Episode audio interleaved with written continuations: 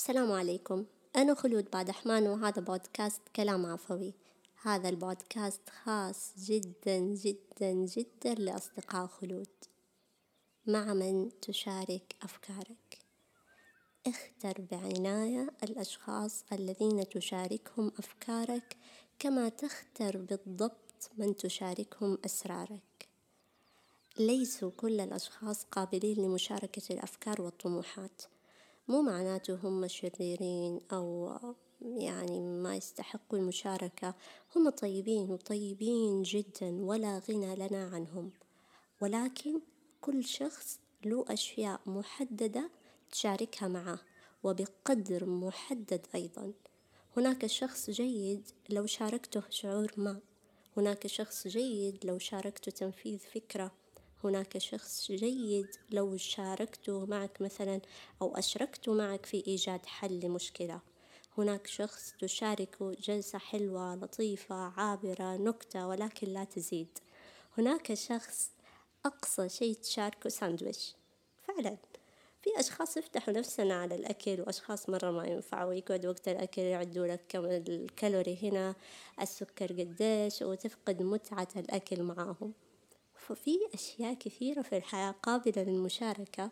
في أشياء أو قابلة للمشاركة مع أشخاص عن أشخاص آخرين. على ماذا يعتمد أمر مشاركة الأفكار؟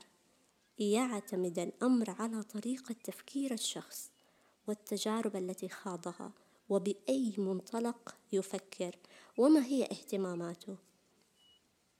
بعض الأشخاص ممتلئين بالتجارب الجيدة ولكن قد يكون لديهم طريقة تفكير معينة تجعلك تتردد في التنفيذ بعد مشاركتهم الأفكار. أو مثلا تأتيهم بنشوة امتلاك الفكرة ويحبطوك هم بطريقة التفكير ووضع الاحتمالات والمنطقية التي في غير محلها وافتراض الفرضيات واتباع المنهجيات والتفاصيل الكثيرة. يحدث هذا كثيرا من الأشخاص الممتلئين بالمعرفة وأحيانا من الراحة أن تعرف بحدود أو أن لا تفكر بالعمق الذي يفكرون به. حدث ذلك معي مرة من المرات حيث كنت أتشارك مع صديقة الأفكار والطموحات صديقة ممتلئة بالتجارب والقصص والخبرات. لاحظت مع الوقت أن إنجازاتي قلت والفرحة بها لم تعد كالسابق. بحثت عن سبب المشكلة ووجدت أن تلك الأحاديث والمشاركات بقدر ما كانت ثرية جدا إلا أنها كانت معدية بما فيها من عقدة الكمال والرغبة بالعمل بطريقة ما قد لا تتوافق مع طريقتي ومعاييري فليس مقياسك مقياسهم ولا هم مثلك في المأرب. حقيقة تكتمت على مشاريعي لفترة وصرت أنجز بصمت. عاد البريق لي بعد أن انطفأت.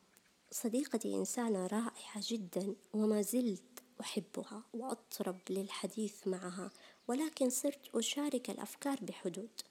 ربما أنا أيضا كذلك لآخرين لا أصلح للمشاركة في موضع ما. اختر الأشخاص الذين تشاركهم أفكارك بعناية والمقياس في ذلك أربعة أمور. واحد كيف هي نفسيتك وشعورك بعد الحديث معهم؟ اثنين كيف يصبح مستوى إنجازك؟ هل هو في ارتفاع أو انخفاض؟ ثلاثة هل يتمدد حجم ثقتك بنفسك وبما تفعله ومدى اطمئنانك أم تتقلص الثقة وتمتلئ بالشك؟ أربعة كيف هي رغبتك بتنفيذ الفكرة ودافعك للعمل أو هل زهدت في فكرتك وأصبحت تشعر أنها فكرة غير جديرة بالاهتمام؟ هذه المقاييس لا تقيمها من مرة واحدة وإشارة واحدة انظر على مدى التراكمية ومع الوقت وهذا ينطبق على الأشخاص الذين تحادثهم بشكل شبه يومي أو تتعرض لمحتواهم. يجب أن تقيس وتلاحظ كيف أنت بعد ذلك.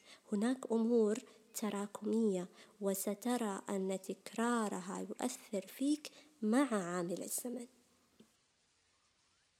لا تخسر من حولك، ولكن اعرف ما الأمور القابلة للمشاركة وبأي قدر، واعرف بأن لكل شخص أحاديثه الخاصة التي تختارها بعناية.